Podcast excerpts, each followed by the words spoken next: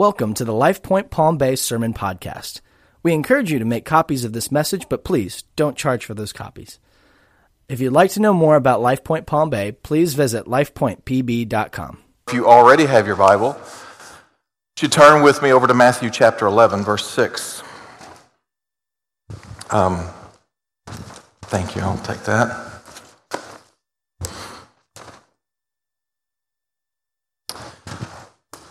I had this idea for a sermon series, um, kind of been percolating for a month or so. Um, but when we were away on vacation, the Lord gave me a title for it. Everywhere you go these days, and of course, I am not really technologically savvy. Uh, I just got a smartphone about a year ago, and I went kicking and screaming, you know, out of my old flip phone. Um, but we, um, I'm trying to move into the modern world. There are others who are forcing me, pulling me into it. But everywhere you go, somebody says, I got an app that I have to download so that I can get the information I used to just be able to ask real people to get. Um, now I have an app that I can download and it tells me all this stuff. And everywhere. We were even on Alcatraz here a week or two ago, and they download an app. The National Park Service has created an app that you download on your phone and you take the tour there and, and Alcatraz and all. Um, this really is interesting because app is simply short for application. And the message, the series of sermons the Lord's been putting on my heart for this summer is to talk about the, the passages of Scripture, the particular verses where the Lord has given specific application to me and it literally has changed my life. Now, a couple of summers ago, we did a series of sermons that messages that changed my life. There were th- messages I've heard through the years. And this is similar, though expanded in a little different direction. These are specific verses, specific truths from God's Word that, when applied to your life and to my life, God uses it to radically change us. So as we go through, each one of these sermons stands alone. We kind of do that in the summertime because a lot of people are going and coming and vacations and all of that. Each one of these stands alone. And I want you to do something for me, too. If you understand the vision here, and you will more after the sermon today, if there's a particular verse that the Lord has applied to your life that you say has been transformative, it has changed the way you live, the way you think, it has changed your life in a dramatic way, I'd love for you to share that with me.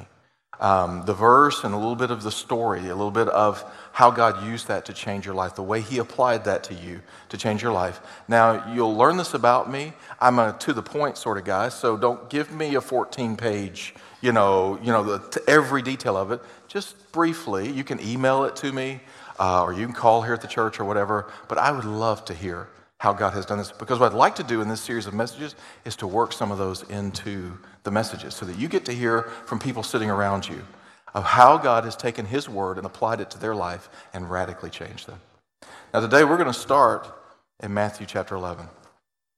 And it was really difficult. I was praying about where to start in it because there's, there's, there's quite a few. And it's like, okay, Lord, where do we start? And when we are on vacation again, the Lord kind of narrowed it down for me where to start. We had a great time together, and the whole family was, uh, was together, and just all that, that God allowed us to do, and just spending that time, and, and you're away from everything else. And it really is neat. But at the end of our vacation, just the day before we left to come home, um, the rental car was broken into, and Lori's purse was stolen. And as we were there, um, you know, everybody's a little rattled and shaken over all of that. And I'm immediately thinking, okay, what do I need to do? And I need to call and cancel her credit card. I need to call police report. And, you know, I'm, I'm going through all this. And Elizabeth runs around the corner and she's got this look on her face. And hard to describe, just, uh, you know, the shock, the, just all that was going on in her little face. And she looked up to me and she goes, Daddy, you said Jesus would protect us. Now, that's a really astute comment. And, it was a comment question as she said it to me. Because I had said that. Matter of fact, I had just said that recently as we were going along and we were having a conversation about something. And I just, I didn't mean it flippantly. I just said it automatically. Jesus will protect us. He does. He protects us. And so she's, she's asking, she said, Dad, how does this fit in with what you told me that Jesus will protect us? And um, I want to talk about that this morning in Matthew 11. The verse is very simply this Jesus says to them, And blessed spiritually prosperous, emotionally settled. That's my definition of blessed. There's a spiritual prosperity and emotional groundedness, wholeness, if you will. Blessed is the one who is not offended by me. Uh, some translations may have who don't stumble at me. Wait a second. How, how can we be offended at Jesus? How do we stumble at Jesus? As a matter of fact, Jesus said in Luke 17, and you can jot it down, you don't have to turn over there, but Luke 17, verse 1, he said, It's impossible but that offenses, stumbling, will come. It's impossible not to have offenses. It's impossible for things not to happen in your life that cause you to stumble. But the difference is in Luke 17, Jesus is talking about offense that comes because of sin. Stumbling that causes, comes because someone else sinned, they did something and, and violated me in some way or violated someone else, and it becomes a stumbling block. It's something that I stumble over. And in Luke 17, Jesus says it's impossible for these things not to happen. They will happen in your life, but he says you don't want to be voluntarily engaged in being a stumbling block for somebody else. You want to have the power of the Spirit at work in you and in me so that we're not a stumbling block to someone else because of our sin. But Jesus doesn't sin. Jesus says in Matthew 11, You're blessed if, you don't, if you're not offended by me. But I can't be offended in the same way Luke 17 is talking about because Jesus doesn't sin. There's no way that I could trip over Jesus because of his sin. So, what's he talking about? Well, the context of Matthew 11 is John the Baptist in prison. And he has, he's hearing what Jesus is doing, how people are being healed, being set free, and the dead raised, and all these things that Jesus is doing. So he sends some of his disciples to ask Jesus a question. He says, Ask him, Are you the one, or should we look for another? Are you the one what? Are you the Messiah? Are you the one? Are you Messiah? Are you the one promised, or should we look for another? Now, this is an interesting question coming from John the Baptist. Because early on in his ministry, at the beginning of Jesus' ministry, he comes out to the Jordan River where John is baptizing. And John sees him coming and he says, Behold, the Lamb of God who takes away the sin of the world. John knew exactly who Jesus was. As a matter of the scripture says that Mary and Elizabeth, their encounter when John was still in the womb, and that John was full of the Holy Spirit from the womb. He knew who Jesus was, he knew he was Messiah. So here we are, sometime later, Jesus is involved in his ministry, and John is in prison for, for doing exactly what God had called him to do. And John says, Go ask him if he's the one, or should we look for another? Do you know how we get offended in Jesus or get offended at Jesus? It's not because of his sin, it's because of the things that he says and the things that he does and the direction that he leads our life or allows our life to go, or things that happen within our life that don't seem to make sense to us. They don't line up. And if I'm not careful, I'll be offended at him. He becomes a stumbling block to me. It's like Elizabeth's question Dad, I thought you said Jesus would protect us. See, in her question, she's getting to the heart of the matter. It seems to me, Dad, that either you didn't tell me the truth or Jesus didn't live up to his end of the bargain. Anybody ever been there? Anybody there this morning? Yeah.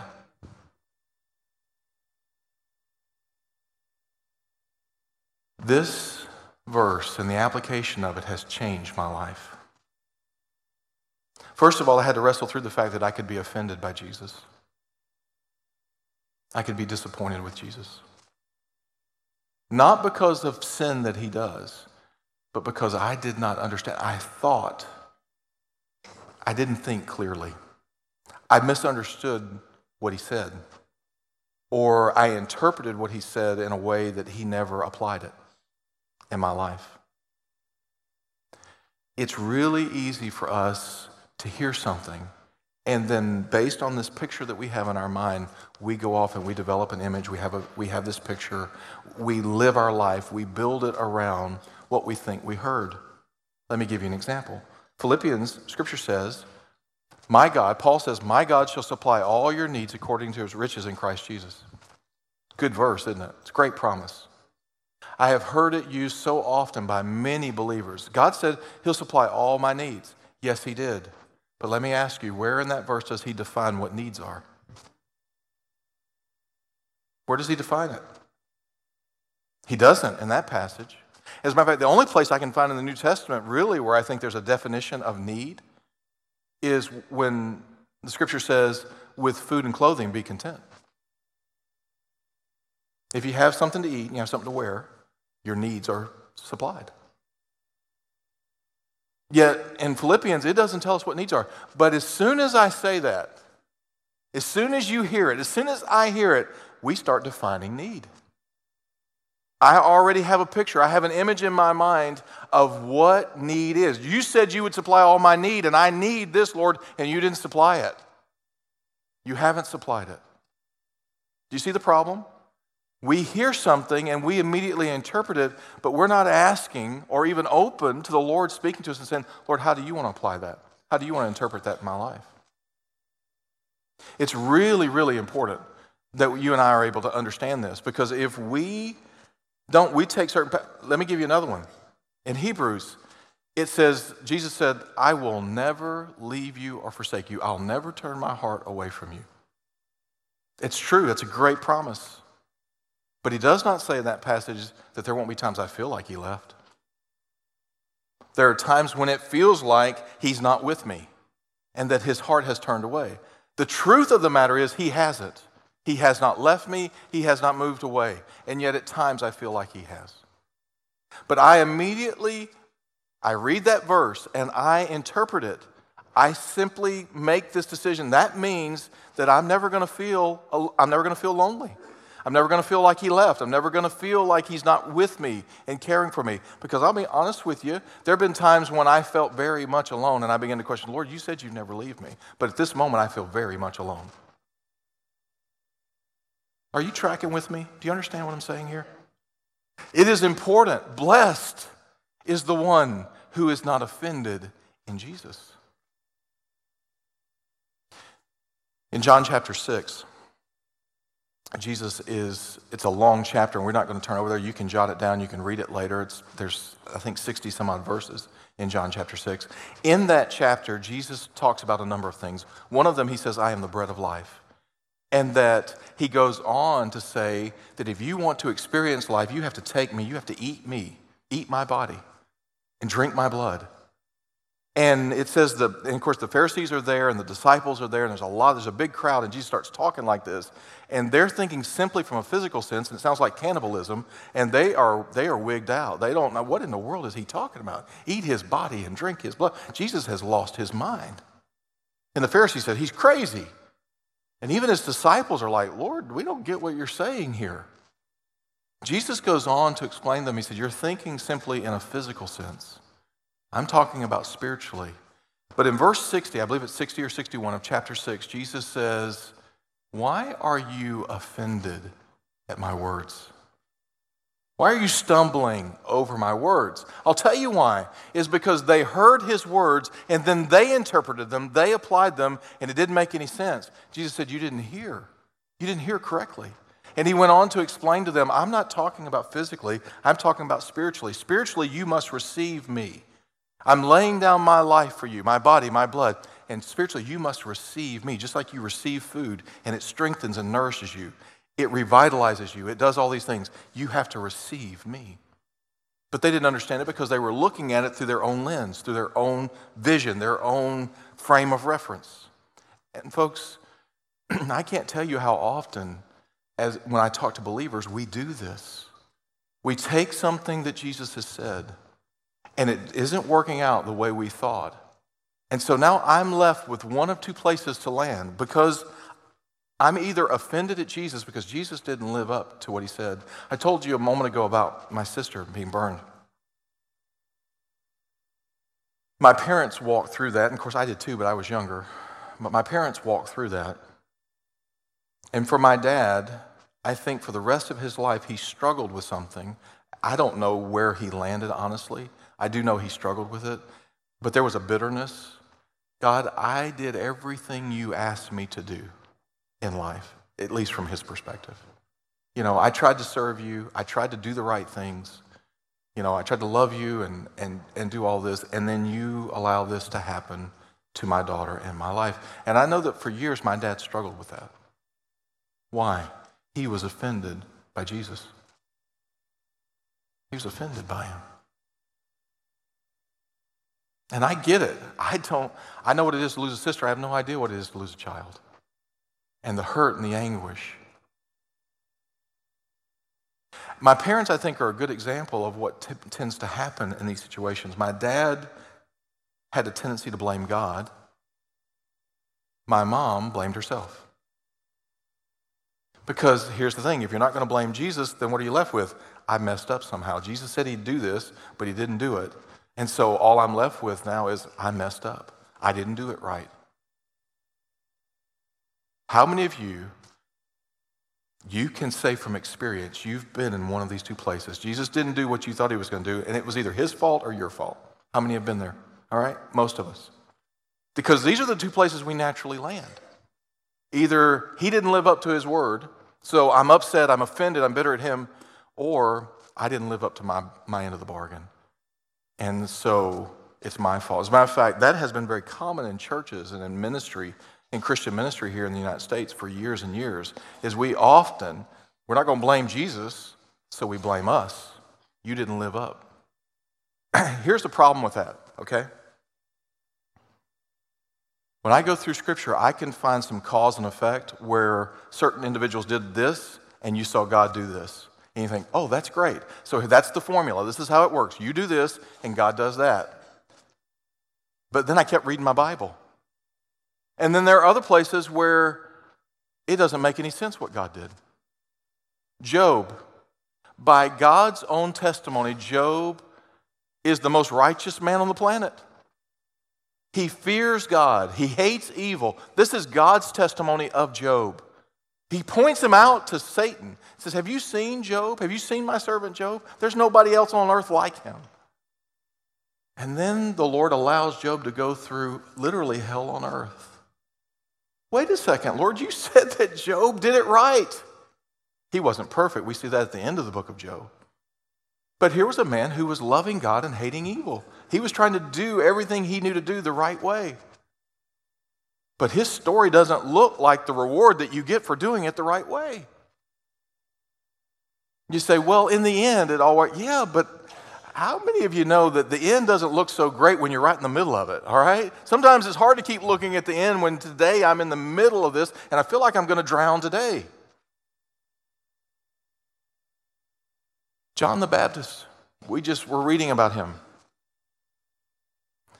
Jesus goes on, and I love this. Otherwise, I tell you how I would preach this. If Jesus hadn't continued this story, I would have preached this well. John was doubting, and because he was doubting Jesus, even though he knew who Jesus was, he got his head cut off. All right? That's how I would preach it. That's how that's the natural conclusion I would come to. John was doubting. If he hadn't been doubting, he'd have still had his head. All right? But Jesus, immediately after this, you, you, you, can read it for yourself. Jesus says, he starts talking to him. He says, Who was John? Who was it that you came out to see? And it's in that section of scripture that Jesus says, There's not a greater born among women. Well, if there's not a greater born among women, Jesus, why don't you rescue him from prison? Why don't you get him out? But he doesn't. On the other hand, Peter who's he is messing up every time he turns around. He's always doing or saying the wrong thing. He denies Jesus three times. He's even later on, Paul has to come to him and reprove him because he's preaching the gospel that you don't have to follow Jewish regulation to be a believer. But then when he gets with, in church with his Jewish brethren, he won't eat with the Gentiles. And so Paul has to reprove him for this. Or this hypocrisy, this double standard. Poor Peter's always messing up. Jesus delivers him from prison. John gets his head cut off and Peter gets delivered. Now you go figure. Do you understand why it's easy to be offended with Jesus? Because I'm telling you, folks, by the way we think, we're going to look at things sometimes and it just flat out aren't going to make sense. How many of you love the old hymn, It Is Well With My Soul? Do you know that that song came out of such anguish because H.G. Spafford literally came to a place of a breakdown because when all of that happened to him, he lost his daughters, everyone but his wife. And then his business burned in the Chicago fire, and all this took place. And the folks he went to church with looked at him and said, You must have done something to anger God. There's no other explanation for all the misfortune that has fallen on you. And he almost lost his mind. Sounds like Job's friends.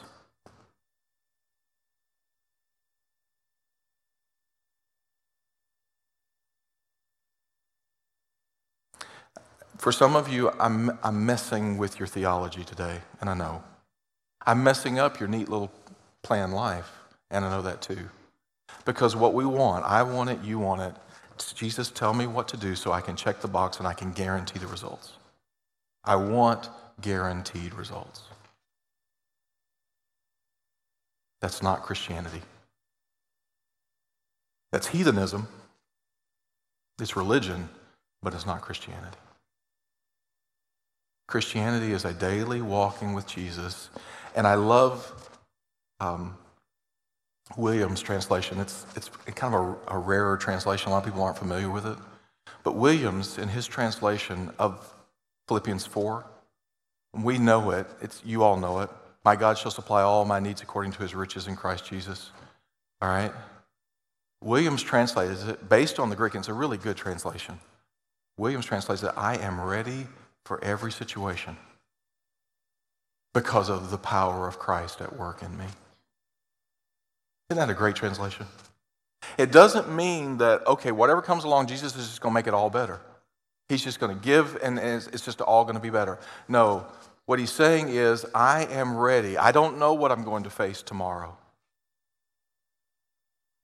I don't know what I'm going to face later today or next week or next year. And that scares us. Because we are a culture, we are a society of planning and preparing and taking out insurance.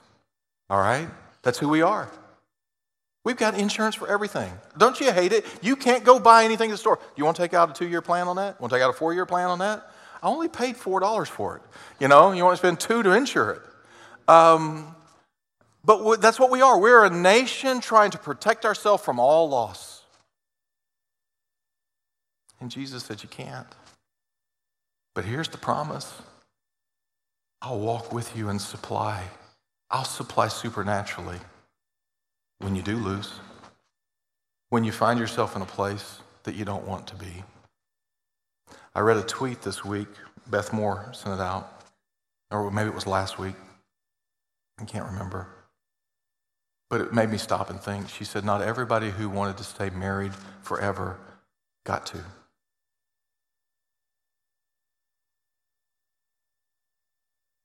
I thought, Lord, that's true. I know people who wanted to stay married forever, but they didn't get to. So who messed up? Was it him or her? See, that's what we did. well, the answer is yeah, both. Some of you parents, you're sitting out there, and quite honestly, it's hard not to be offended with Jesus. Because some guy like me stood up here and said, if you'll do this, this, and this, your kids will turn out right and they'll follow the Lord and they'll love Him and they'll have good jobs and they'll get married and they'll live happily ever after in the American dream. We, they may not have said it just in those words, but we implied it. And that's not your story today. As a matter of fact, you're sitting there thinking, Lord, I sacrificed. I made choices and things to be able to sit so I could get this result, and I'm not getting this result.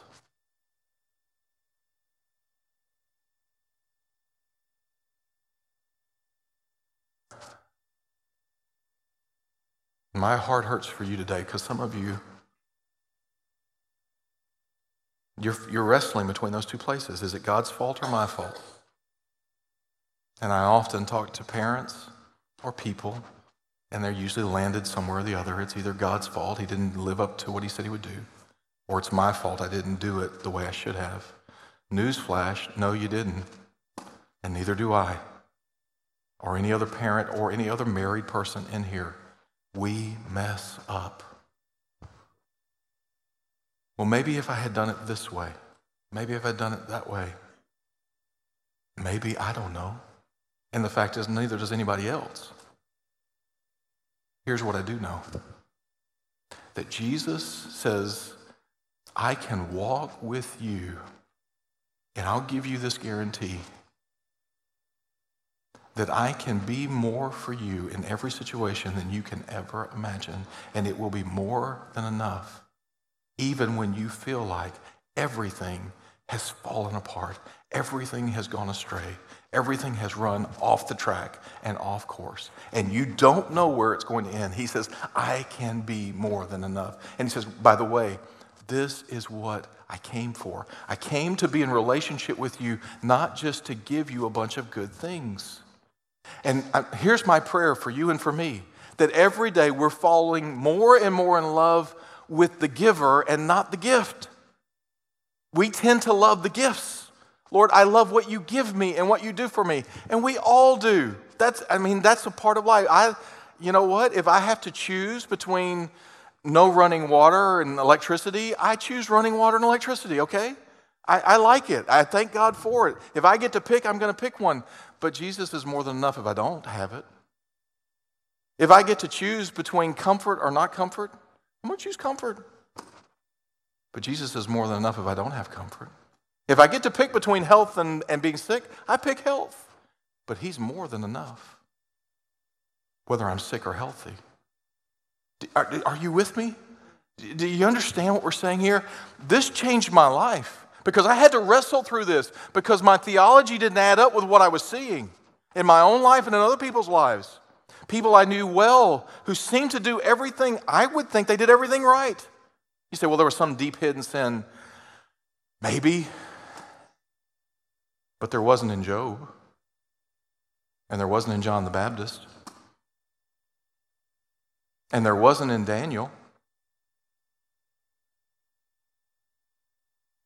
And then on the other hand, Paul gets delivered from prison and all kinds of miraculous things that God does for him. But Paul is the one who actually put Christians in prison and killed a few of them. I think that qualifies as sin. Are you following me? Are you with me? We're looking for 100% guarantees. This is not Sears, folks, or at least what used to be Sears. All right? I remember that. My dad wouldn't buy anything but Craftsman. Why? Because anything happened to that thing, you take back to store, they give you another one. Now, I don't think they do that anymore. But that's what we want. I want a 100% guarantee. You say, well, now that you have sufficiently depressed me, Troy, okay, where do we go from here? Here's where we go. I'll tell you why this changed my life. I saw it with my sister when I was 13. It stirred something in me, and I've experienced it on my own, and I keep experiencing it. That when I come to Him without my image and my expectation that Jesus, you have to act or respond in a certain way. You have to do a certain thing in this situation. Otherwise, I can't be happy. I can't be whole. I can't have joy. I can't have peace. I can't have all these things, Jesus, unless you do this. What I have discovered and keep discovering is that I cannot have any of the things I thought I needed, and yet I am more whole than I have ever been in my life. That's miraculous. That's Christianity. That's Jesus. That's who he is and what he does. When he says he would never leave us or forsake us, he meant it. When he said, I will empower you, I will do exceedingly abundantly above all that you could ask or think, according to the power that is at work within you. I can't overcome this. There's nothing in my life, nothing in my life that I ever again want to apply the words to. I can't overcome this. Because Him working in me, I can. I can't be happy in this situation. I don't ever want to say that because I can. As a matter of fact, here's the testimony that you and I have. Part of my message today and the person that I am today and the reason that I stand here before you today is because the Lord allowed my sister to be burned as an eight year old girl and to die. You say, There's nothing good, nothing good that comes out of that. There's nothing good about that situation. Oh, yeah? I have shared her story literally with thousands. Thousands. And the power of God, not only in her, but in me. And one day, I'll see her again for all of eternity. And I don't know exactly what all will happen in heaven, but I do think there will be some conversation about what Jesus did because of what she walked through and because of who he was in her as an eight year old girl. We live in a scary world. I recommend going and hiding in a cave without Wi Fi and no TVs or phones. It's my recommendation. I'm, I'm kidding. You turn the news on, it's depressing. You look at your 401k and it's scary. And some of you are like, well, I wish I had one to be scared over. Um, you know, again, all these things. And Lori and I have had this conversation. You, you, a commercial or an advertisement or something comes on, and they're constantly making me afraid. You haven't prepared well enough for retirement. You haven't prepared well enough for this. You haven't prepared well. No, I really haven't. Probably prepared for every eventuality. But yes, I have because I know Jesus. Amen. And I have Jesus. I have Him. And He has me. And it's enough. I want you to do something with me. Would you bow your heads? Here's how I want to close today.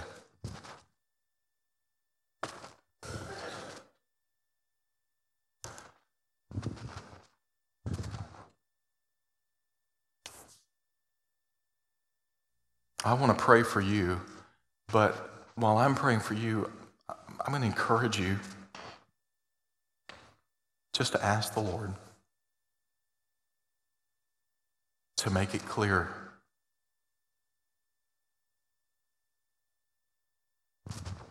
Maybe you're offended with Jesus. You would never say that. Those, those words wouldn't come out of your mouth. But Jesus says it's possible to be offended by him. Say, I'm no, I'm offended at the devil. I'm offended at this person. Often at the very heart of it, our offense is with Jesus. Because if I believe in his sovereignty, if I believe that he is all powerful and all knowing and that he can do anything, then I have a hard time sometimes reconciling what I see.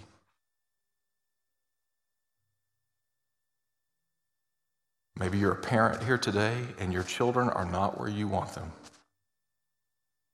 And it is hard for you to reconcile that. Maybe you were one of those that Beth was talking about that you intended to be married forever, but you didn't get a choice. And it doesn't make any sense to you. Or some of you are saying, I just want to be married, but I'm not getting a choice in that either.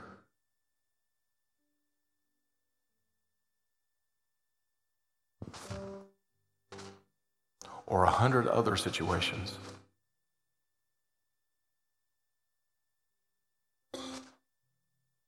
Would you, right now, say, Jesus, would you show me deep down in my heart, am I offended with you? Am I stumbling over you? Am I bitter at you? I, I don't even want to say the words, but deep in my heart, is that the issue?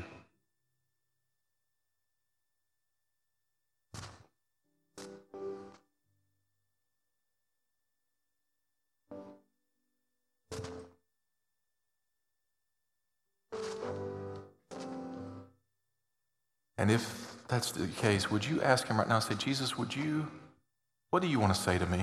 Just ask him, Jesus, what do you want to say to me? What do you want me to hear right now about this thing, about this situation? What do you want me to hear? And just listen for him to speak to your heart.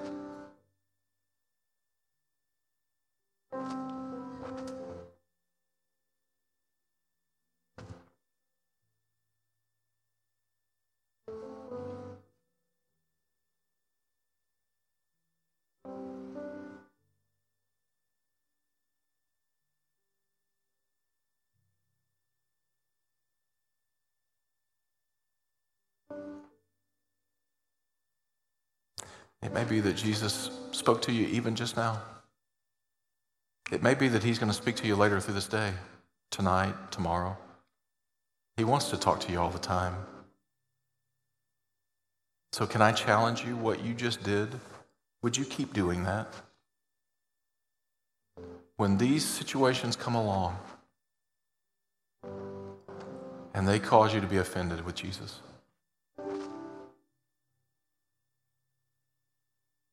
would you be willing to come right back to this spot? Not physically, but the place you are spiritually right now and say, Lord, am I offended at you? And if so, what is it you want to say to me? What do you want to tell me? What do you want me to hear?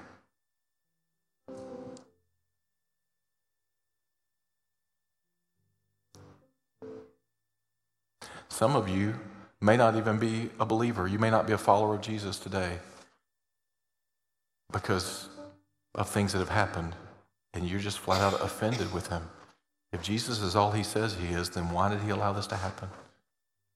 I encourage you, go to him right now and say, Jesus, what do you want to say to me? What do you want to say? And just listen for how he would prompt your heart.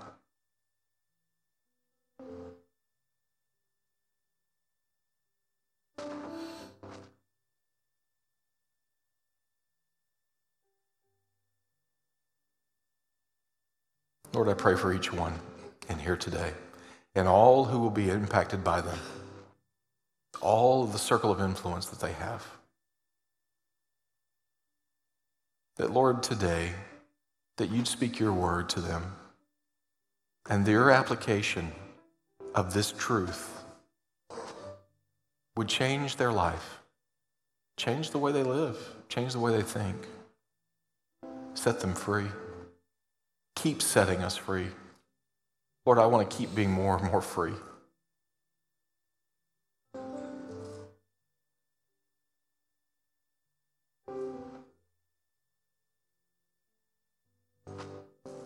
Lord, cause us to believe that you are our 100% guarantee. You are. Just you. Not what you do or what you give, just you. You are the guarantee. And your spirit in us, because your word says that your spirit is the guarantee of who we are and what we have. Lord, help us. And in those places where we're fighting, we're kicking and screaming, at least on the inside, where we're just, we're like a toddler, we are unhappy. We're unhappy with our parents' decision and what they're doing. Oh, Jesus, would you pour out your grace and would you speak to us in that place? And for those of us who are just apathetic, it's like, well, I can't do anything about it. God is God, and I don't like it, but there's nothing I can do about it. We've just resigned. Lord, would you speak and move by your Spirit there too? Because that's not where you want us to be. Lord, we want to live in a place where we believe that all that you're choosing and doing in my life is good and it's meaningful and purposeful. And though I don't see it all now, I will one day. And in the meantime, I keep receiving you because you are enough. Would you do that in every one of us? Every single person here.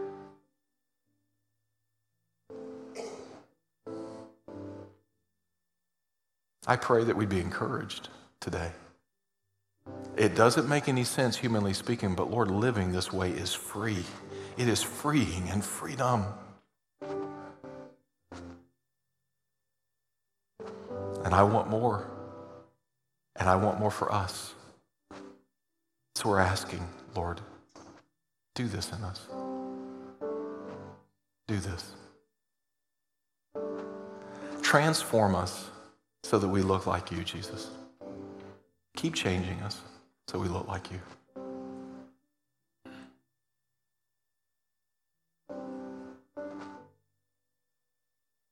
And we pray this in Jesus' name.